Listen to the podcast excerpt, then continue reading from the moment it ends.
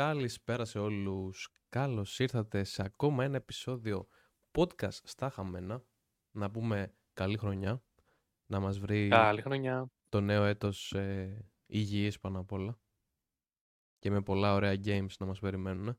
Και να βγούνε, να μην φάνε καθυστερήσεις.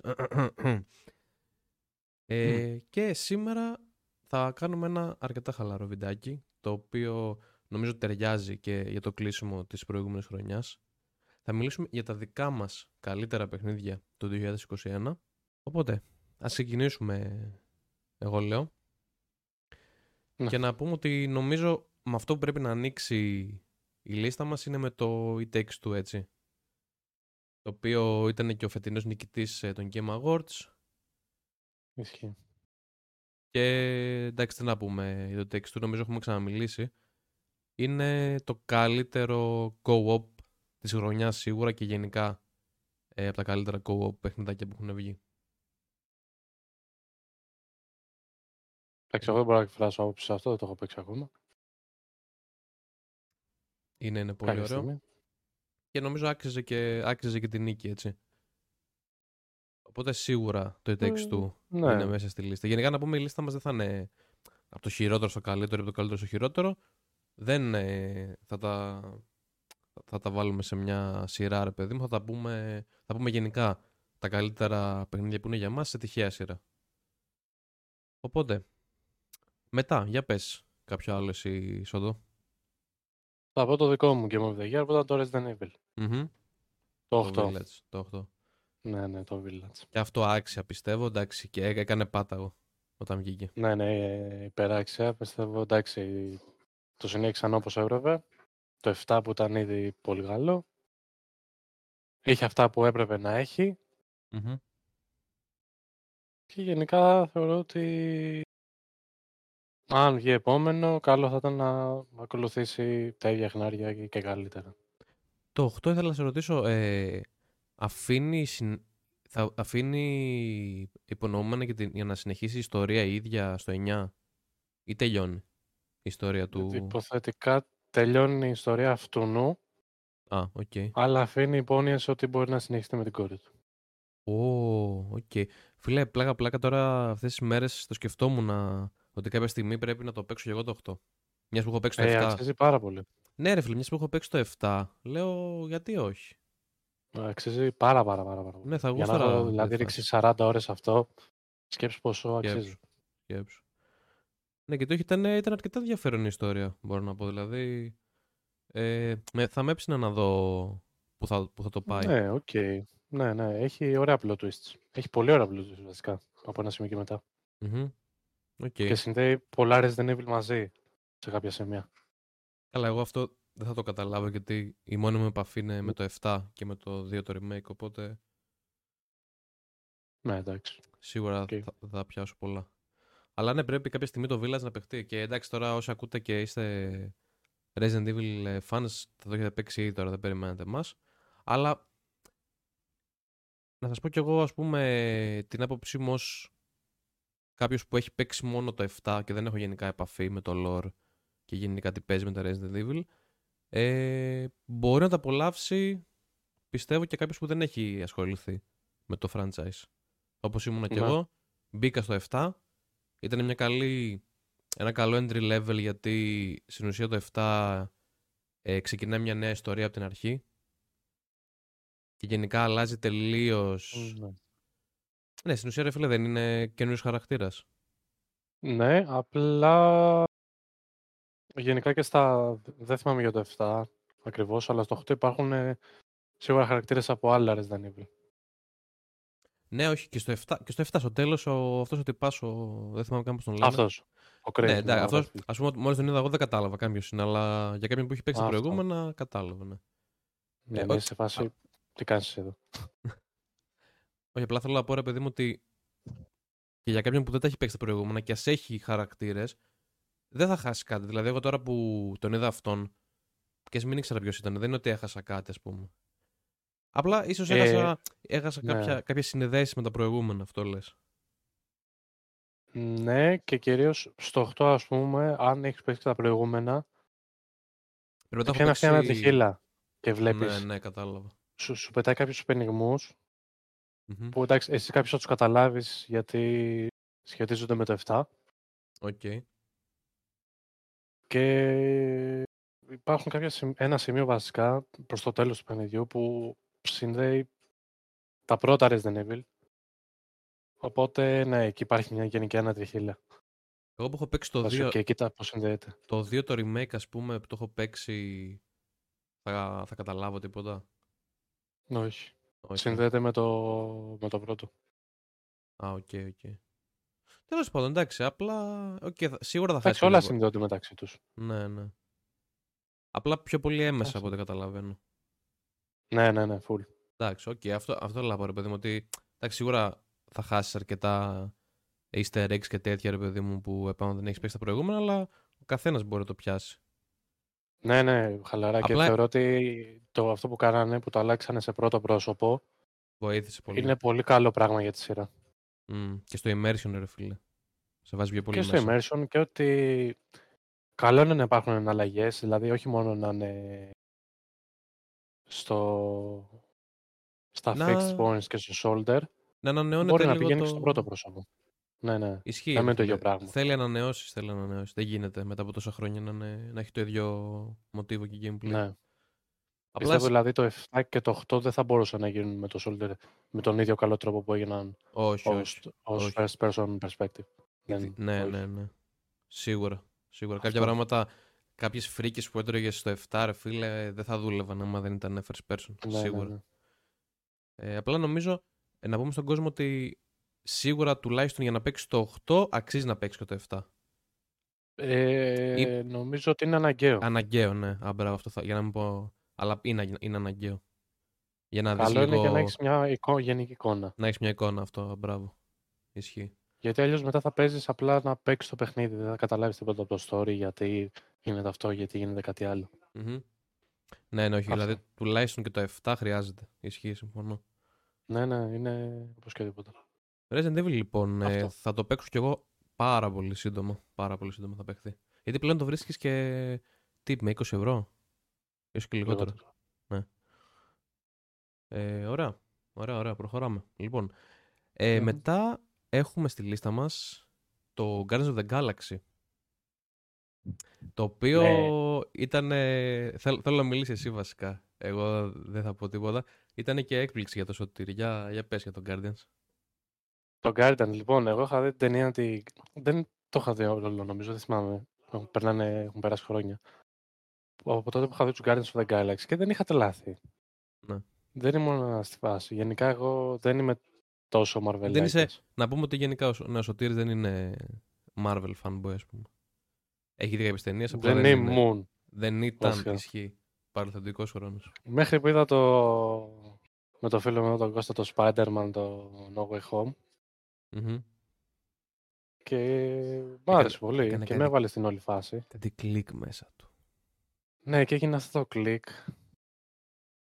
Και λέω, υπάρχει αυτός το Guardians ρε παιδί μου και έχω ακούσει τόσα λόγια. Δεν με έψηνε καθόλου το μεταξύ. Μου έχει περάσει φούλα διάφορα. Λέω, Guardians of the Galaxy παιχνίδι τώρα, οκ.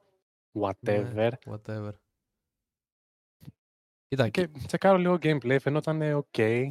Story driven, single player. Οκ, λέω, ξέρω. Χαζοχαρούμενο φαίνεται. Έψαχνα και τι να παίξω, ήθελα κάτι σχετικά χαλαρό. ναι. Το ξεκινάω. Μία που το ξεκίνησα, μία που δεν τα άφησα ποτέ. Ναι. Πραγματικά πολύ πολύ ωραίο παιχνίδι. Εντάξει, το combat του ήταν λίγο μετά από Εντάξει, το κάποια combat φάση. ναι, ήταν ό,τι πιο απλό και απλά υπηρετούσε την ιστορία. Απλά ήταν εκεί για να σπάει λίγο Ναι. τη, τη ροή του, παιχνι- του gameplay. Ε, Δηλαδή ήθελε λίγη δουλίτσα.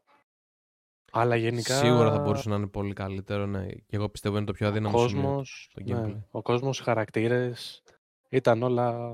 Δηλαδή με βάλα Φίλε, full σε αυτό. Η- Δεν ήταν μόνο για σένα έκπληξη, ήταν και για μένα. Γιατί μετά το Avengers της Square Enix ε, Αλλά ναι. δεν είχα ελπίδες. Δηλαδή, η μοναδική κλωστή που κρατούσε τις τελευταίες μας ελπίδες ήταν ότι το στούντιο που το έφτιαξε είναι αυτό που έχει φτιάξει τα Deus Ex. Ναι, Ε, η Eidos. Ήτος Montreal, ναι, κάπου- μπράβο, κάπως έτσι. Τα οποία, είναι Νομίζω. πολύ, τα οποία είναι πολύ άρτια παιχνίδια. Ε, Ναι. Και έλεγα αργαμό το εντάξει. Είναι ποιοτικό στούντιο. Μπορεί να κάνουν ένα καλό fan service, να ψηλοβλέπεται το παιχνίδι. Δηλαδή, Ναι, ναι. είχα πολύ χαμηλά τις προσδοκίες μου. Και εννοείται το, το, εγώ το είχα στο μυαλό μου ότι θα το παίξω γιατί εντάξει, γουστάρω, δεν γουστάρω απλά Marvel, αγαπώ πάρα πολύ και Guardians of the Galaxy. Και το έπαιξα και εντάξει, και εγώ είδε, έπαθα την πλάκα μου τρομερό. Ήταν πολύ ωραίο. Από τα γραφικά του, από τους χαρακτήρες τους, ε, από τους διαλόγους, ε, τις επιλογές των διαλόγων που είχες. Ήταν πάρα πολύ διασκεδαστικό παιχνίδι. Πάρα πολύ. Απλά δεν ξέρω κατά πόσο είχαν impact οι επιλογές. Εντάξει, είχαν ρε παιδί μου όσο μπορούσε να έχει ένα παιχνίδι το οποίο έχει ένα συγκεκριμένο σενάριο. Δεν είναι ότι είχε διαφορετικά τέλη κτλ. Αυτό. Εντάξει. Κοίτα, εγώ είμαι και της άποψης ε, μετά από αυτά που είχαν γίνει με το Mass Effect που, είχε, που γενικά οι fans με το τέλος του Mass Effect 3 άρχισαν και κλαίγανε κλασικά και θέλανε και άλλα και άλλα πράγματα. Ε, ρε φίλε, εγώ είμαι της άποψης ότι δεν χρειάζεται πάντα να έχουν οι επιλογές μας τις, τις τρελ, τα, πώς το λένε, ε, τα τρελά... Θα αλλάξει όλο το παιχνίδι. Ναι, τις, τις συνταρακτικές ε, επιπτώσεις, ρε παιδί μου. Ναι. Δεν, δεν χρειάζεται, ρε φίλε. Ας είναι και οι αλλαγές που θα κάνεις με τις επιλογές σου ε, πιο minimal, πιο έμεσες. Γιατί και πάλι οι επιλογές είναι επιλογές, ρε φίλε. Και κάτι μικρό να αλλάξει, πάλι θα ξέρεις ότι αυτό το μικρό που άλλαξε είναι επειδή εσύ το έκανες.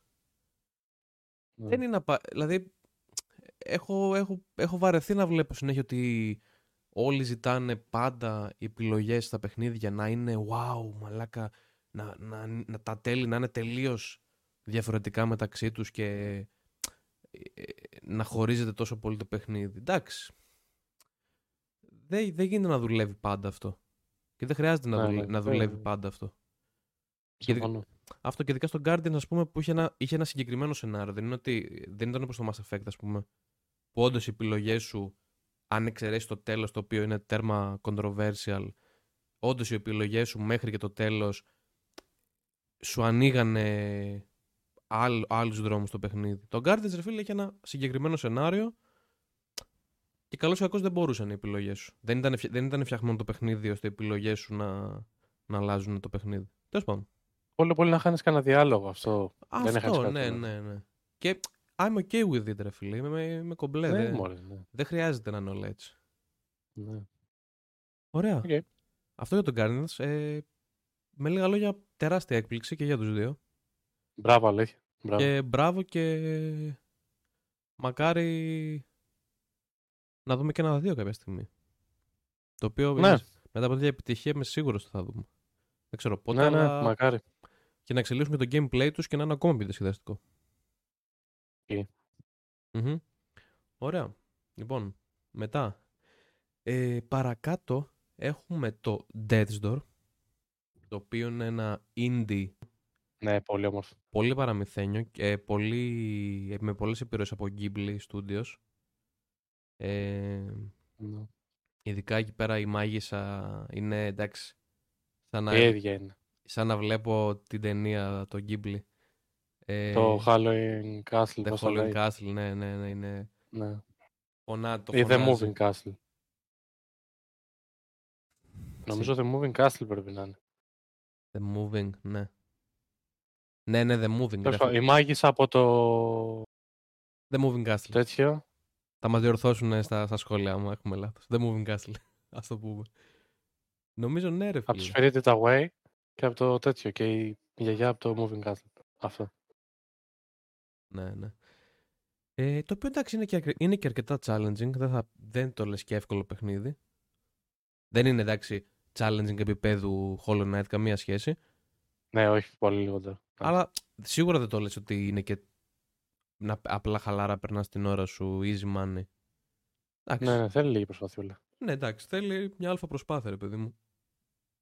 Είναι, είναι λίγο challenging. Ναι, ναι. Το οποίο αν σας αρέσουν έτσι τα, τα Zelda-like ε, top-down ε, παιχνιδάκια είναι πολύ καλή επιλογή. Και είναι γύρω στις, ε, Ισχύει. γύρω στις 10 ώρες. Δεν είναι κάτι πολύ μεγάλο. Περίπου, ναι. 10-12 ώρες. Ανάλογα αν θα πας και για το 100%.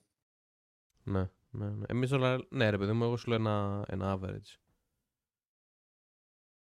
Ωραία. Ε, παρακάτω. Έχουμε το Κένα. Το οποίο Κένα κέρδισε και το βραβείο στα Game Awards για το Indie της χρονιάς. Και μπορώ να πω πλέον επάξια. Ε, είναι μια, και αυτό μια πολύ μεγάλη έκπληξη από ένα στούντιο το οποίο ε, είναι το πρώτο του game. Έκανε πιο πριν ε, μόνο cinematics και φαίνεται. Με ένα gameplay το οποίο θυμίζει ένα πολύ πολύ πολύ απλοϊκό Dark Souls, να το πω έτσι ας πούμε. Ε, με πολύ απλούς μηχανισμούς. Η οποία όμως είναι πολύ απολαυστική. Μια ιστορία που στην αρχή δεν με είχε τρελάνει και ε, μου φαινόταν ότι θα το πάει πολύ generic, αλλά τελικά ε, σκοτίνιασε και έδωσε κάτι όμορφο και συγκινητικό μπορώ να πω. Λοιπόν, παρακάτω. Έχουμε το Deathloop. Θα μας μιλήσει ο Σωτήρης για το Deathloop. Τι ωραίο γκέιμάκι, αλήθεια. Αυτή η Arcane, αλήθεια, ρε. Τι κάνει, αλήθεια, πραγματικά. Οι ιδέες της κάθε φορά είναι, είναι σαν να παίζεις το ίδιο παιχνίδι, αλλά ταυτόχρονα δεν παίζεις το ίδιο παιχνίδι. Ισχύει. Παίζω το, παίζω δηλαδή, το Prey και εγώ αυτή την περίοδο. Παίζεις, παίζεις τη Dishonored, αλλά δεν παίζεις Dishonored. αλλά όλα σου θυμίζουν το Dishonored. Επειδή έχεις παίξει το Dishonored και βλέπεις πώς είναι το Dishonored, βλέπεις παίρνουν το, το ίδιο σκάρι και απλά χτίζουν άλλα πράγματα γύρω του και αλλάζουν ε, μηχανισμούς στο ένα το άλλο. Αλλά του σκάρι ψηλοβλέπει ότι είναι το ίδιο. Έχει το ίδιο σκεπτικό. Ίσως λίγο πιο ανεπτυγμένο, ίσως λιγότερο. Ε, ναι, το καταλαβαίνω αυτό που λες, γιατί παίζω και εγώ το Prey τώρα. Και μου θυμίζει αυτή την ελευθερία που σου έδινε το Dishonored, ρε παιδί μου, και αυτό. Το, το gameplay να το προσαρμόσεις στα δικά σου μέτρα. Stealth, θες να πας ε, να γιολάρεις, θες να χρησιμοποιήσεις πίσω πόρτες, να, να πας στο objective σου αλλιώς, να μην πας με τον ε, συμβατικό τρόπο; Δηλαδή πιστεύω είναι από το σήμα κατά δεθέν της Arcane αυτό το gameplay. Αυτό κάνεις και στο Deathloop. Ναι, Έχεις ναι, ναι. Τις επιλογές να κάνεις ό,τι γουστάρεις. Θες να πας με τα μπουνιά. Οκ. Okay. Θες να πας full stealth; Ναι. Θες να βαράς ε, ε, αντίπαλο AI και παίχτης ταυτόχρονα. Μπορείς να το κάνεις και αυτό. Είναι απίστευτη, απίστευτη ελευθερία αυτή που σου δίνει η Arcane. Και νομίζω ναι. είναι και αυτό που την έχει κάνει να ξεχωρίσει, ρε φίλε, και την, την αγαπάει ναι, ο ναι. κόσμος. Και να την εμπιστεύεται. Δηλαδή τώρα το Deathloop άμα έβγαινε από οποιοδήποτε άλλο στούντιο θα έλεγες τι είναι αυτό τώρα, Μαλέκ. Κοίτα, yeah. εμένα μου ήταν αδιάφορο στην αρχή. Μα και εμένα. Και εμένα. Και πρέπει και εγώ κάποια στιγμή να το σεκάρω ίσως. Αλλά ναι. το μοναδικό που μου ας πούμε με βάζει σε σκέψεις είναι ότι είναι η Αρκένα από πίσω αυτό. Αν και εντάξει έχω ακόμα δώσει να πάρω από Αρκένα, δηλαδή έχω το, το Prey που παίζω τώρα, έχω και κάποια στιγμή να τσεκάρω και το, το Dishonored 2. Ναι, και εγώ πρέπει να παίξω το Dishonored 2 το Prey. Το Prey, φίλε, πρέπει. Άρρωστήλα. Άρρωστήλα. Ωραία. Κάποια στιγμή. Deathloop, λοιπόν. Ε, επόμενο στη λίστα μας έχουμε ένα παιχνίδι που σίγουρα ξέρετε όλοι. Ε, έχουμε τον βασιλιά των Racing Games, το Forza Horizon 5. Ε, νομίζω δεν, δεν χρειάζονται ιδιαίτερες συστάσεις. Ναι. Είναι το καλύτερο racing παιχνίδι που έχει βγει. Πραγματικά. Ε, τουλάχιστον μέχρι να βγει το καινούριο Grand Turismo ε, δεν, δεν υπάρχει άλλο game στην αγορά άμα θέλετε να παίξετε κάτι racing. Είναι... Και να περάσετε καλά. Και να περάσετε καλά. Είναι ο βασιλιάς αυτή τη στιγμή. Ε, και, όχι, και όχι άδικα, έτσι. Ε, για τα γραφικά νομίζω θα γίνουμε γραφικοί, το έχουμε πει 100.000 φορές, αλλά οι άνθρωποι τι έχουν κάνει, τι, τι φωτορεαλισμό έχουν, έχουν βάλει στο παιχνίδι. Τι να πούμε. Είναι μια σταθερή αξία πλέον, ένα από τα, αν όχι το πιο δυνατό, ένα από τα πιο δυνατά χαρτιά της ε, Microsoft. Και συνεχίζει να παραδίδει, ρε φίλε, αυτή η εταιρεία ε, top tier ε, racing games. Λοιπόν, οπότε αυτό με το Horizon. Επόμενο στη λίστα είναι ένα παιχνίδι το οποίο δεν ξέρω αν ακούστηκε όσο θα έπρεπε. Θα μας πει ο Σωτήρης. Είναι το The Medium.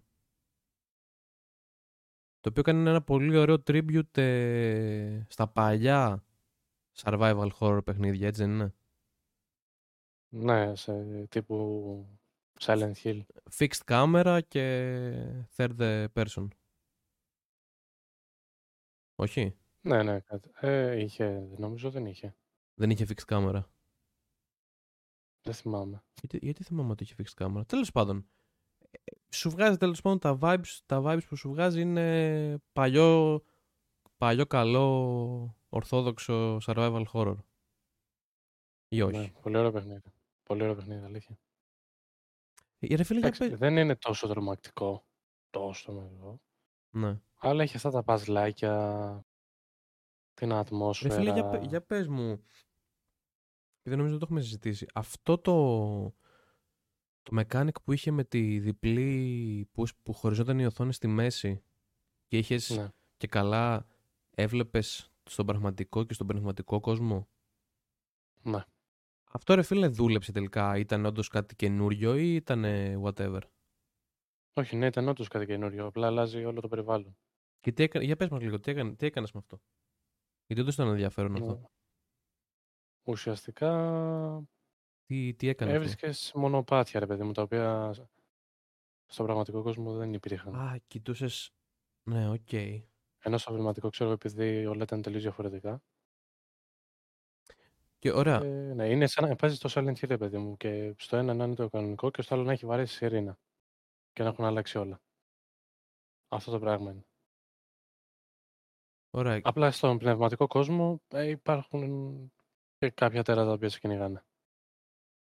Και, γιατί, και γιατί, δεν, γιατί να είναι διπλή η κάμερα και να μην μας δείχνει μόνο στο πνευματικό, ας πούμε; Ενώ αυτό, δηλαδή, υπήρχε σύνδεση. Για να βλέπεις τη, τη διαφορά. Να υπήρχε απευθείας τέτοιο. Α, είναι, οκ. Και να βλέπεις τη διαφορά ουσιαστικά και δεν έχεις και τόσο πολύ χρόνο. Δηλαδή δεν είναι να το βάζεις και είναι infinite. Υπάρχουν, ε, μπορείς να κάτσεις στο πνευματικό κόσμο για ένα συγκεκριμένο διάστημα. Α, οκ. Και ενδιαφέρον Πολύ αυτό. καλή ιδέα. Πολύ ωραία ιδέα. Ωραία ιδέα ακούγεται, ναι, ναι. Οπότε για κάποιον ε, που γούσταρε αυτά τα παιχνίδια, Silent Hill ας πούμε και τέτοια, ε, είναι έτσι κάτι που μπορείς να πεις ότι κάνει tribute σε αυτά τα παιχνίδια. Ισχύει. Συμφωνώ σε αυτό. Ωραία. Οπότε και αυτό ωραία κυκλοφορία φετινή.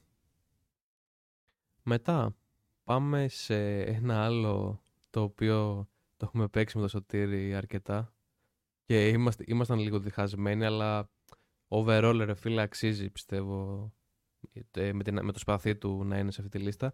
Ε, μιλάω για το Valheim το οποίο είναι μια σχέση αγάπης μίσους βλέπετε και το Σωτήρι τις εκφράσεις του. Ναι. Είναι μια σχέση αγάπης μου, πραγματική. Ε, είναι από μια, νομίζω ότι να είναι εταιρεία, μια μικρή εταιρεία. ε. Indie δεν είναι από ναι, κάποιο, ναι, ναι, μικρή, μικρή. μια μικρή. Ε, εντάξει, νομίζω οι περισσότεροι ξέρετε το Valheim, αλλά για όσους δεν ξέρουν ε, είναι ένα co-op ε, survival παιχνίδι με πολύ ιδιαίτερα γραφικά θα πω εγώ, γιατί μπορεί να φαίνονται έτσι λίγο να minecraftίζουν, αλλά έχουν μια ομορφιά. Δηλαδή έχουν ωραίο lightning, έχουν ωραία εφέ, δηλαδή έχει μια ομορφιά στα γραφικά, Ναι. αλλά είναι πολύ απλοϊκά. Δεν είναι κάτι wow. Εμ, πολύ ωραία ιδέα, ε, γιατί στην ουσία συνδυάζει πολύ όμορφα το crafting ε, του πράγματος και το exploring ε, με ωραίο combat μέσα και με bosses, δηλαδή να έχεις και ένα ε, objective στο μυαλό σου μεγαλύτερο που, όπου μπορείς να πας με τους φίλους σου και να πολεμήσετε κάποια bosses. Ε, πολύ ωραία αίσθηση της περιπέτειας της εξερεύνησης. Πολύ ενδιαφέρον. Απλά ε, δεν ήταν σε όλα τέλειο δυστυχώς. Είχε κάποια πράγματα τα οποία ε, τουλάχιστον εμάς μας φάνηκαν λίγο κακοσχεδιασμένα. Και κάποια mechanics τα οποία δεν δούλευαν όπως θα έπρεπε. Όπως ας πούμε το ότι ε, για κάποιο λόγο με δύο-τρεις φορές ε, να κολυμπήσεις ε, τελείων το στάμινά σου και μετά άμα ήθελες να συνεχίσεις να κολυμπήσεις έχανες ζωή. Για κάποιο λόγο. Και άμα καθόσουν ακίνητος μες στη θάλασσα δεν γέμιζε το στάμινά σου. Δηλαδή με λίγα λόγια απλά ήσουν ακίνητος μέσα στη θάλασσα και δεν μπορούσε να κάνεις απολύτως τίποτα γιατί ούτε στάμινα ε; Ήσουν απλά ένας hostage. Ναι, ήσουν απλά hostage γιατί στην ουσία το στάμινα δεν ξαναγέμιζε. Ε, άμα κουνιώσουν έχανε ζωή. Οπότε άμα ήσουν μακριά μες στη θάλασσα και είχες και λίγη ζωή, δεν μπορούσες να φτάσεις πουθενά. Οπότε απλά δεν μπορούσες να κάνεις τίποτα, κυριολεκτικά. Ε, γενικά από ό,τι θυμάμαι σε έκανε respawn με αντί να σε κάνει respawn με 100% ζωή, σε έκανε με 20% ζωή, 25% άμα θυμάμαι καλά. Ναι. Δηλαδή είχε, το οποίο θα μου πεις εντάξει, οκ, okay, φάε κάτι και θα γεμίσει. Ναι, ρε φίλε, όταν έχεις χάσει τα πράγματά σου και πρέπει να πα να τα ξαναπάρεις, γιατί όταν πεθαίνεις σε αυτό το παιχνίδι είναι στο, όπως ο Dark Souls. Πρέπει να πας εκεί που πέθανες να πάρεις ε, το loot σου.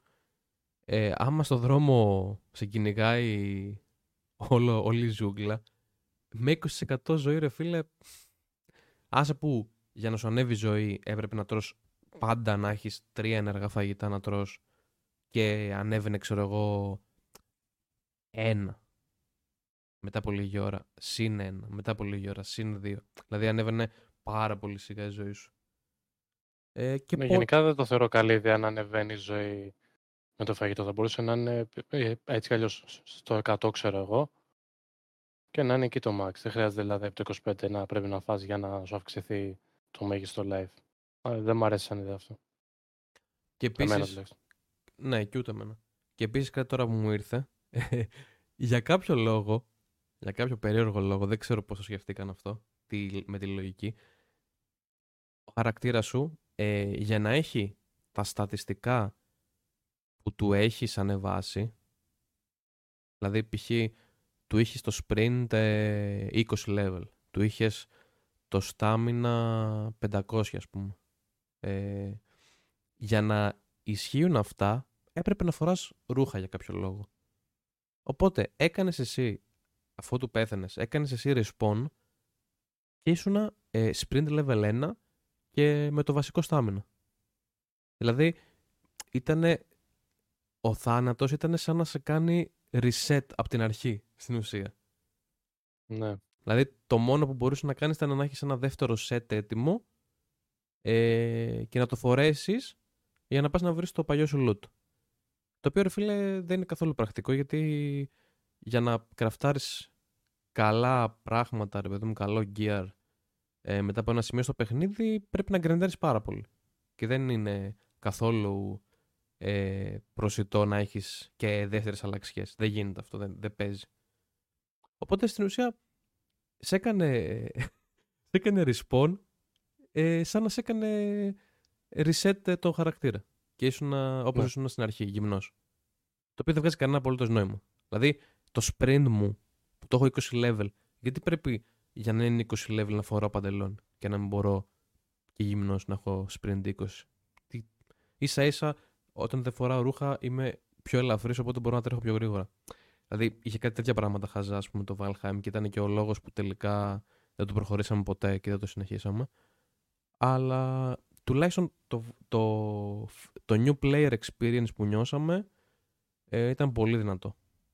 Εγώ τουλάχιστον είχα πολύ καιρό να παίξω, να, να παίξω μια τέτοια εμπειρία, ας πούμε, με παρέα. Ναι, ναι. Οπότε γι' αυτό και εν τέλει το βάλαμε στη λίστα μας. Ε, και παρακάτω θα μας μιλήσει ο Σωτήρης για το Neo 2.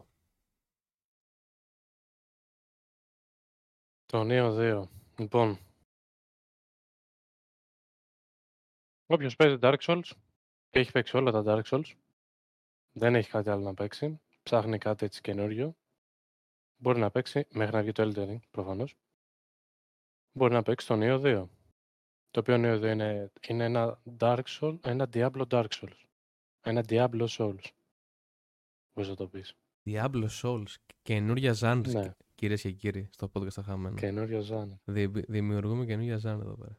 Έχει όλους τους μηχανισμούς του Dark Souls με τα Με το, δύσκολα mobs το ένα με το το άλλο. loot ε, του Diablo. Με το Loot Diablo, ναι. Με rarities, ε, στατιστικά, το ένα το άλλο, Μμμ. να βρεις καλύτερο gear. Δηλαδή, στο τέλος αυτό είναι, ξέρω εγώ, το game είναι να ψάχνεις να βρεις καλύτερο gear. Με καλύτερα στατιστικά. Άρα δηλαδή, μετά γίνεται είναι, όντως loot παιχνίδι. έχει το κάψιμο των Diablo παιχνιδιών με το Ναι. combat και το gameplay του Dark Souls, ας πούμε. Με ένα πιο βαθύ combat από αυτό το Dark Souls. Πιο βαθύ, ε. Είναι ακόμα, είναι ακόμα πιο περίπλοκο, Καλά πρέπει να έχει και αλλά... άπειρα ε. παραπάνω όπλα το, το Neo από ό,τι έχω δει. Ε, Συνδυασμούς και builds πρέπει να είναι γάμισε τα. Γάμισε. τα. εξώπλα δεν έχει παραπάνω. Α. Έχει όμως ε, συνδυασμό σίγουρα. Συνδυασμούς. Έχει stances, έχει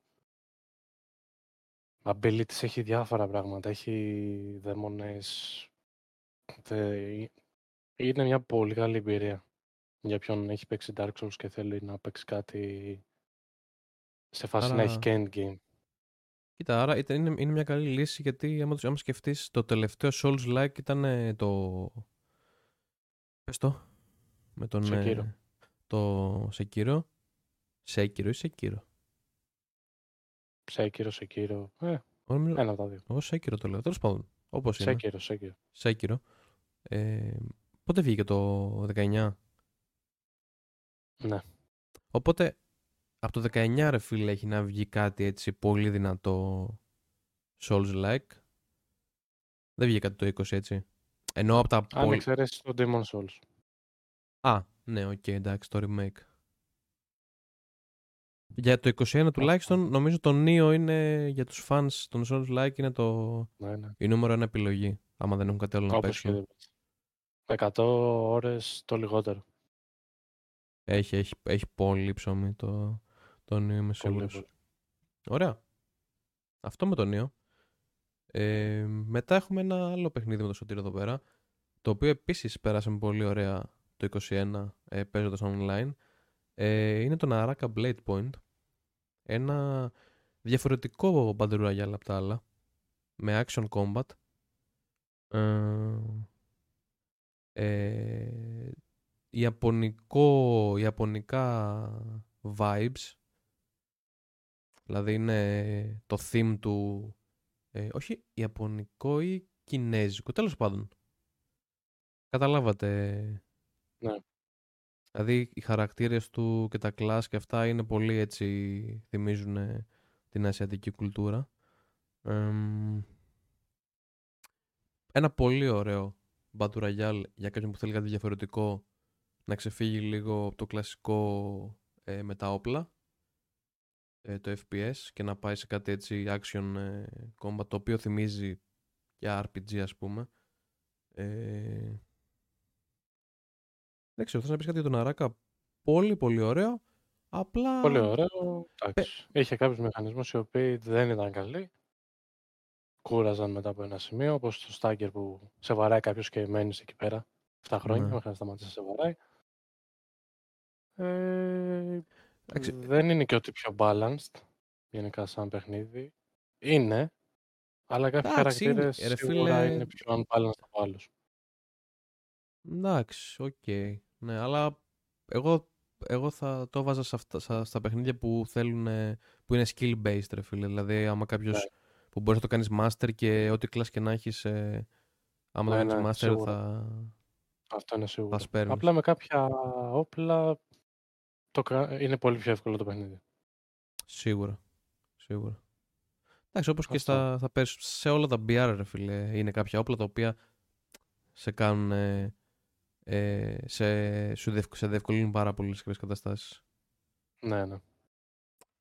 Οπότε άμα θέλετε κάτι έτσι φρέσκο, μια φρέσκια συνταγή στο Battle Royale ε, κομμάτι, ε, τσεκάρετε το, το Naraka.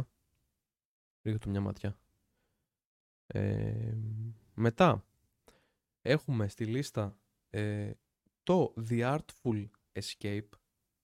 ένα indie πολύ πολύ ιδιαίτερο το οποίο ε, έχει να κάνει με έναν, ε, με έναν τύπο ο οποίος θέλει να γίνει rockstar και, αλλά επισκιάζεται από τον θείο του ο οποίος ήταν ένας πολύ πολύ μεγάλος και γνωστός καλλιτέχνης ε, της εποχής και έχει αφήσει, έχει γράψει το όνομά του ρε παιδί μου με χρυσά γράμματα ε, σε αυτό, στο, στο χώρο της μουσικής.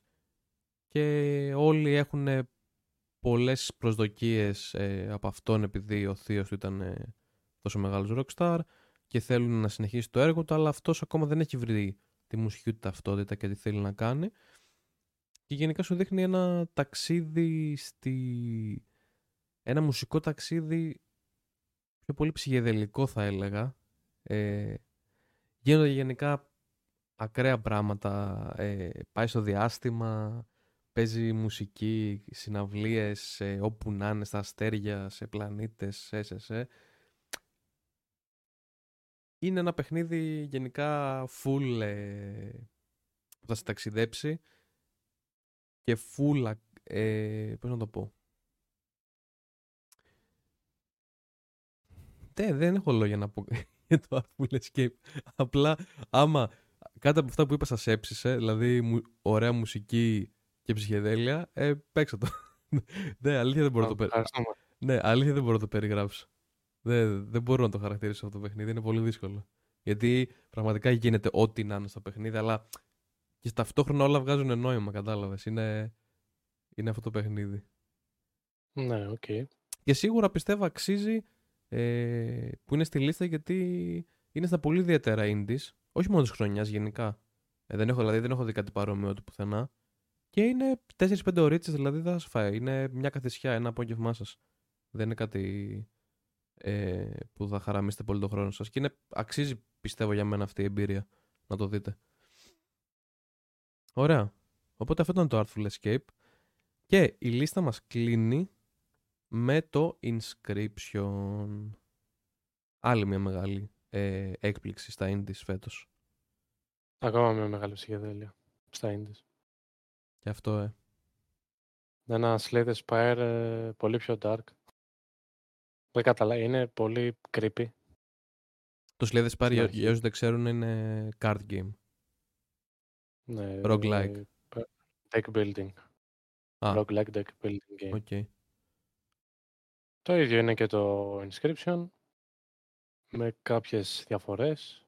Mm-hmm. Έχει δηλαδή πάρει το βασικό πυλώνα του Sled Spire και έχει χτίσει άλλα πράγματα γύρω του. Ισχύει αυτό που έχω ακούσει ότι αλλάζει το ζάνρ του συνεχώς μέσα στο παιχνίδι; Ναι. Oh, ναι. Τι λέτε, σε κάποια φάση, δεν ξέρω πώς γίνεται αυτό, δεν, το έχω, δεν έχω φτάσει σε αυτό το σημείο, αλλά από ό,τι έχω δει από βίντεο και τέτοια απλά το παιχνίδι μετά δεν είναι card game από το Sled Spire, γίνεται κάτι άλλο τελείως. Ε, και το κοιτούσα και είμαι σε φάση, τι είναι αυτό ακριβώς; Αυτό είναι το inscription. τι λες τώρα, ρε φίλε. Ναι, το παιχνίδι αλλάζει τελείω σε κάποιες φάσεις. Πάρα, πολύ, φάση... πάρα πολύ ενδιαφέρον. Ναι, τι, τι γίνεται εδώ. Και είναι κάτι που με έχει ψήσει, ξέρω εγώ, για να το συνεχίσω και να δω πώς ακριβώς γίνεται αυτή η αλλαγή και τι το προκαλεί. Αλλά ναι, ειδικά οι πρώτες ώρες είναι πολύ creepy. Ναι, ναι, αυτό έχω δει κι εγώ. Και εγώ κάποια στιγμή πρέπει να, να, κάνω, χώρο, να κάνω χώρο να το, να, το, να το τσεκάρω κι εγώ. Το inscription. Ισχύει. Λοιπόν, ε, οπότε με το inscription κλείνει η λίστα με τα παιχνίδια, με τα καλύτερα παιχνίδια, ε, σύμφωνα πάντα με τις δικές μας ε, προτιμήσεις για το 2021. Ε, θα αναφέρουμε τώρα ενδεικτικά κάποια ε, που αξίζει να αναφερθούν παιχνίδια τα οποία ήταν στο όριο να μπουν να μην μπουν στη λίστα, αλλά τελικά δεν μπήκαν, αλλά αξίζει να τα αναφέρουμε ότι κυκλοφόρησαν φέτος. Ε, θα τα αναφέρω χαρακτηριστικά, είναι το Mass Effect Legendary Edition. Ε, ο λόγος που το, το βάλαμε ήταν επειδή είναι ένα remaster και τουλάχιστον εγώ δεν γουστάρω να βάζω σε, σε λίστες καλύτερων παιχνιδιών remaster ή remakes και ας είναι το Mass Effect οποιοδήποτε παιχνίδι αν είναι. Ε, απλά αξίζει να το αναφέρω γιατί για κάποιον που δεν το έχει παίξει είναι μια πολύ πολύ πολύ καλή ε, προσπάθεια για remaster. Όχι προσπάθεια βασικά, λάθος ε, λέξη, μια, ένα πολύ καλό remaster ε, και έχεις ένα πακέτο τρία παιχνίδια και όλα τα DLC τους.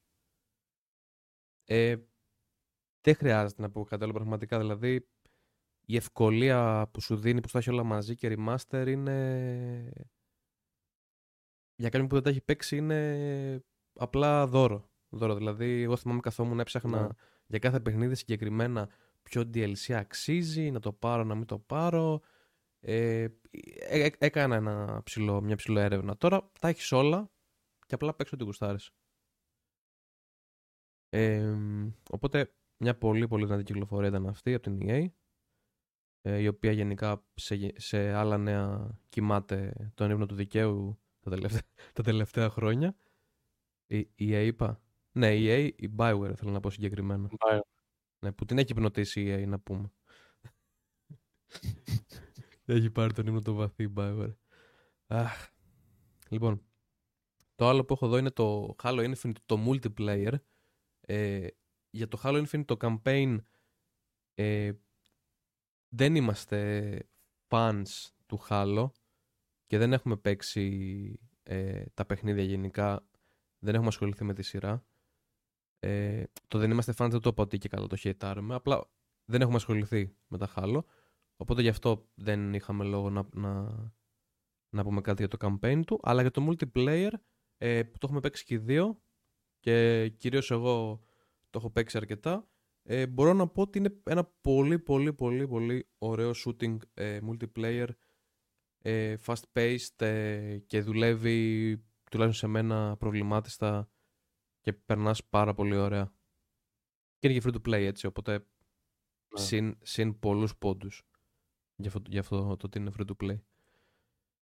Και τελευταίο έχω εδώ πέρα ε, το To The Moon 3 ή αλλιώς Impostor Factory όπως είναι το επίσημο όνομά του αλλά άτυπα είναι το To The Moon 3 ε, είναι η τρίτη προσθήκη ε, στα games ε, που έχει φτιάξει ένας τυπάκος που λέγεται Gun Gao ε, και μας έχει κάνει να κλάψουμε πάρα πολύ.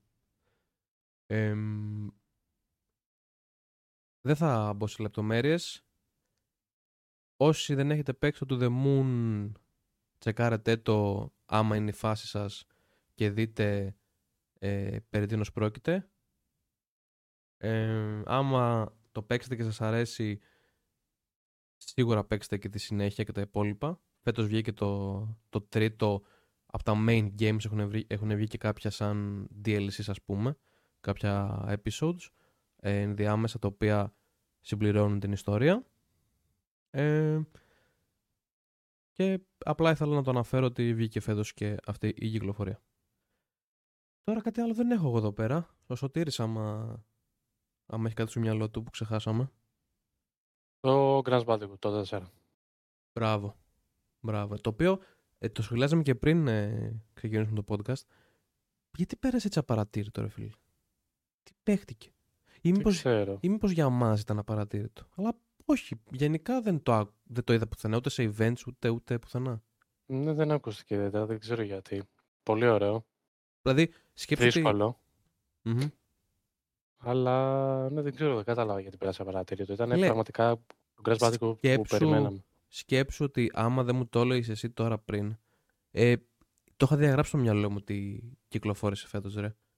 Απλά θυμόμουν ότι α, θα βγει και Crash Bandicoot 4, okay. Δεν, δεν, δεν ήξερα καν ότι κυκλοφόρησε φέτο, δεν το θυμόμουν να κάνω. Δεν ξέρω. Ναι. Πολύ κρίμα, ρε φίλε, γιατί και νομίζω έχει μεγάλο, έχει φανατικό κοινό το Crash. Δεν ξέρω γιατί έγινε αυτό. Ούτε, στο, πολύ ούτε στο Twitch είδα να το παίζουν, ξέρεις, δηλαδή δεν έγινε ένα σαματάς που αξίζει για ένα. Τίποτα. Για ένα κράζ, ρε φίλε. Τίποτα, τίποτα. Πολύ περίεργο. Δυστυχώς όχι. Πολύ περίεργο. Αλλά πάρα πολύ ωραίο παιχνίδι. Πολύ, ωραίο, πολύ ωραία συνέχεια. Από τα ε, που είχαμε να τα δούμε 10 χρόνια. Καλά είσαι. Τώρα λίγο με τα. Remaster, remaster ή remake είναι αυτά τα καινούργια; Remaster, remaster. remaster. Τώρα με τα remaster ε, λίγο πήραμε λίγο δόση κράς, αλλά... Α, και με το Team Racing. Α, μπράβο, να βγάλαμε και το Team Racing. Δεν θυμάμαι αν ήταν remaster αυτό. Ή remake. Κάτι ήταν. Και εγώ δεν θυμάμαι καθόλου. Αλλά ναι, Πάντως... ναι, πολύ ωραίο. Δεν ξέρω γιατί δεν έγινε, δεν ακούστηκε όσο θα έπρεπε. Ε, για, Ναι, το, δεν P- για το κατάλαβα. PS4 είναι αυτό μόνο. Θυμήσέ μου. Ε, και για PC. Και για PC, είναι και στο Steam. Και για PC. Ε, Battle.net. Activision. Division, ναι. Ναι, σωστό. Μμ. Οκ. Και το Crash λοιπόν, ε, ναι, όχι, καλά που το είπες, σου λέω. Το έχω ξεχάσει τελείως εγώ. Σίγουρα και αυτό στις ε, αξιοσημείωτες κυκλοφορίες Ναι, ναι. ε, του 2021. Ε, και νομίζω τα καλύψαμε όλα. Είπαμε όλα τα παιχνίδια που κυκλοφόρησαν για φέτος, τα οποία σίγουρα αξίζουν την προσοχή σας. Ε, γράψτε, με και, εσείς- γράψτε μας και εσείς από κάτω τις δικές σας λίστες ή σε ποια συμφωνείτε και σε ποια διαφωνείτε. Να δούμε και τις δικές σας ε, προτιμήσεις. Ε, αυτά ήταν τα παιχνίδια του 21 που ξεχώρισαν. Ε, το 22 να πω ότι φαίνεται πολλά υποσχόμενο. Το 22 που δεν, δεν ξέρω καν τι θα γίνει, αλήθεια. Πρέπει να είναι φωτιά και ήδη από έναν Γενάρη και Φλεβάρη ξεκινάει με ε, Monster Hunter Rise το Pokemon το Legend of Arceus που είναι κάτι τελείως διαφορετικό και, και ένα καινούργιο κεφάλαιο εντελώς στα Pokemons και έχω κάνει και βίντεο στο κανάλι γι' αυτό. Ε, βάζει το open world ε, όντως open world μέσα στον κόσμο των Pokemon ε, ένας Φλεβάρης ο οποίος τι να πούμε έχει Χριστέ μου. Lost Ark επίσημη κυκλοφορία. Έχει ε, Horizon Forbidden West και για κλείσιμο έχει ένα Elden Ring. Δηλαδή Ναι. Και Dying Light. Δύο. μπράβο και Dying Light. δηλαδή ήδη ο Φλεβάρης έχει πολύ, Φλεβάρης, αλήθεια. πολύ σοβαρέ, σοβαρές υποψηφιότητες να είναι ο πιο hot το μήνας του 22 Ναι, παίζει να έχει όλα τα Game of the Year μόνος του, ξέρω εγώ. ναι δηλαδή Το, το 60%. Είπα, είπα ήδη τέσσερα παιχνίδια τα οποία δεν είναι απλές κυκλοφορίες. Είναι και τα τέσσερα φωτιά. Δηλαδή το Lost Ark για την κοινότητα των MMOs είναι ό,τι πιο αναμενόμενο. Δηλαδή πιστεύω θα γίνει πιο πολύ χαμός και από το New World. Σίγουρα βασικά. Γιατί είναι και free to play το Lost Ark. Ε, Ναι. Και Dying Light το οποίο έχει ένα πάρα πολύ φανατικό κοινό ε, που το περιμένει διακαώς. Και μετά τώρα για Horizon Forbidden West και για Elden Ring, τι να πούμε τώρα. Είναι κυκλοφορίες γίγαντες. Όχι απλές κυκλοφορίες, είναι γίγαντες. Γίγαντες. Πραγματικά. Δηλαδή μόνο από, τους πιο, από το πρώτο δίμηνο του 22 έχουμε όλα αυτά. Ε, μετά δεν θυμάμαι, δεν, δεν θυμάμαι να υπάρχει κάτι πολύ πολύ πολύ βαρβάτο, αλλά God of War. ξέρουμε, Κάποια αυ- στιγμή. αυτό θα έλεγα, ναι, ξέρουμε ότι κάπου θα βγει το, το Ragnarok, εγώ ποντάρω χειμώνα. Επειδή είναι- Μάλλον φθινόπωρο. Ψήλο Σεπτέμβρη, κάτι τέτοιο. Α. Ναι. Θα μπορούσε. Ναι. Πάντως όχι καλοκαίρι σίγουρα δεν κολλάει καθόλου. Ναι, ναι. Ε, Καλοκαίρι έχεις το Day Before, που είναι το Α. Survival on το Online, Που είναι που Last, είναι of Last of Us Us με, με, με Days Gone. Όχι με Days Gone, με... Days. με Days. ή- Ναι. Δεν Ναι, ξέρω, ναι, ναι, φαίνεται ναι, ναι, ναι, πολύ ενδιαφέρον. καλό. Πολύ, Πολύ καλό. καλό. Γενικά Γενικά έχει θα έχουμε πράγμα. και, και κυκλοφορίες τις οποίες δεν έχουμε μάθει ακόμα. Ε, εγώ ποντάρω ότι θα έχουμε μάλλον και το Spider-Man 2 για το PS5. Από τώρα. ναι, γιατί. Το, το, Morales, ρε- το Morales βγήκε το, 10, το 19. Και ήταν ένα σαν expansion, δεν ήταν καν τεράστιο παιχνίδι. Δεν Ε, ξέρω αν θα βγει το 22. Το 2. δεν θα μου φάνει περίεργο να βγει το, το 22. Μπορεί, μπορεί. Πάση Χριστούγεννα. δεν, Α, μου- δεν α, μου φαίνεται μ. απίθανο. Μπορεί. Γιατί ρε φίλε, θέλω να σου πω ότι τα assets και αυτά τα έχουν ε, από το πρώτο. Ε, και σκέψου, το πρώτο βγήκε το 18 και μετά από ένα χρόνο βγάλαν το Morales. Τσάκα τσάκα. Ε, εγώ πιστεύω ότι είναι πιθανό να βγει τέλος του 22 και το Spider-Man 2. Θα δούμε. Έχουμε και Breath of the Wild 2. Φέτος. Ε, άμισε τα το 22 θα είναι, θα είναι Και Bayonetta. και μπαϊονέτα. Άλλο, Νομίζω, άλλο ναι. παιχνίδι που περιμένει ο μισός κόσμος. Γενικά μου φαίνεται ότι θα πάρω και κάνα Switch, έτσι όπως το βλέπω το 22, γιατί λίγο το Ναι. Arceus, λίγο το, το Zelda, το οποίο θέλω τόσα χρόνια να παίξω το Breath of the Wild και θα βγει και το, και Άστα. το 2 τώρα. Και, κα- και κανένα Μάριο τώρα είναι η εποχή να βγει. Έχει, έχει καιρό να βγει ένα μεγάλο Μάριο. Όχι, πέρυσι νομίζω βγήκε. Το 3D World. Και τον Bowser's Fury που ήταν ένα. Εγώ λέω σαν το Odyssey, ρε παιδί μου. Έτσι, Α, μεγάλο, δεν ξέρω. μεγάλο. Τέλος πάντων. Ε, γενικά, μόνο και μόνο από την αρχή του 22 ο Φλεβάρης, άμα δείτε τι έχει, και ακόμα θα είμαστε στο δεύτερο μήνα. Έχουμε ακόμα. Σκεφτείτε μετά τι άλλο έχουμε να δούμε.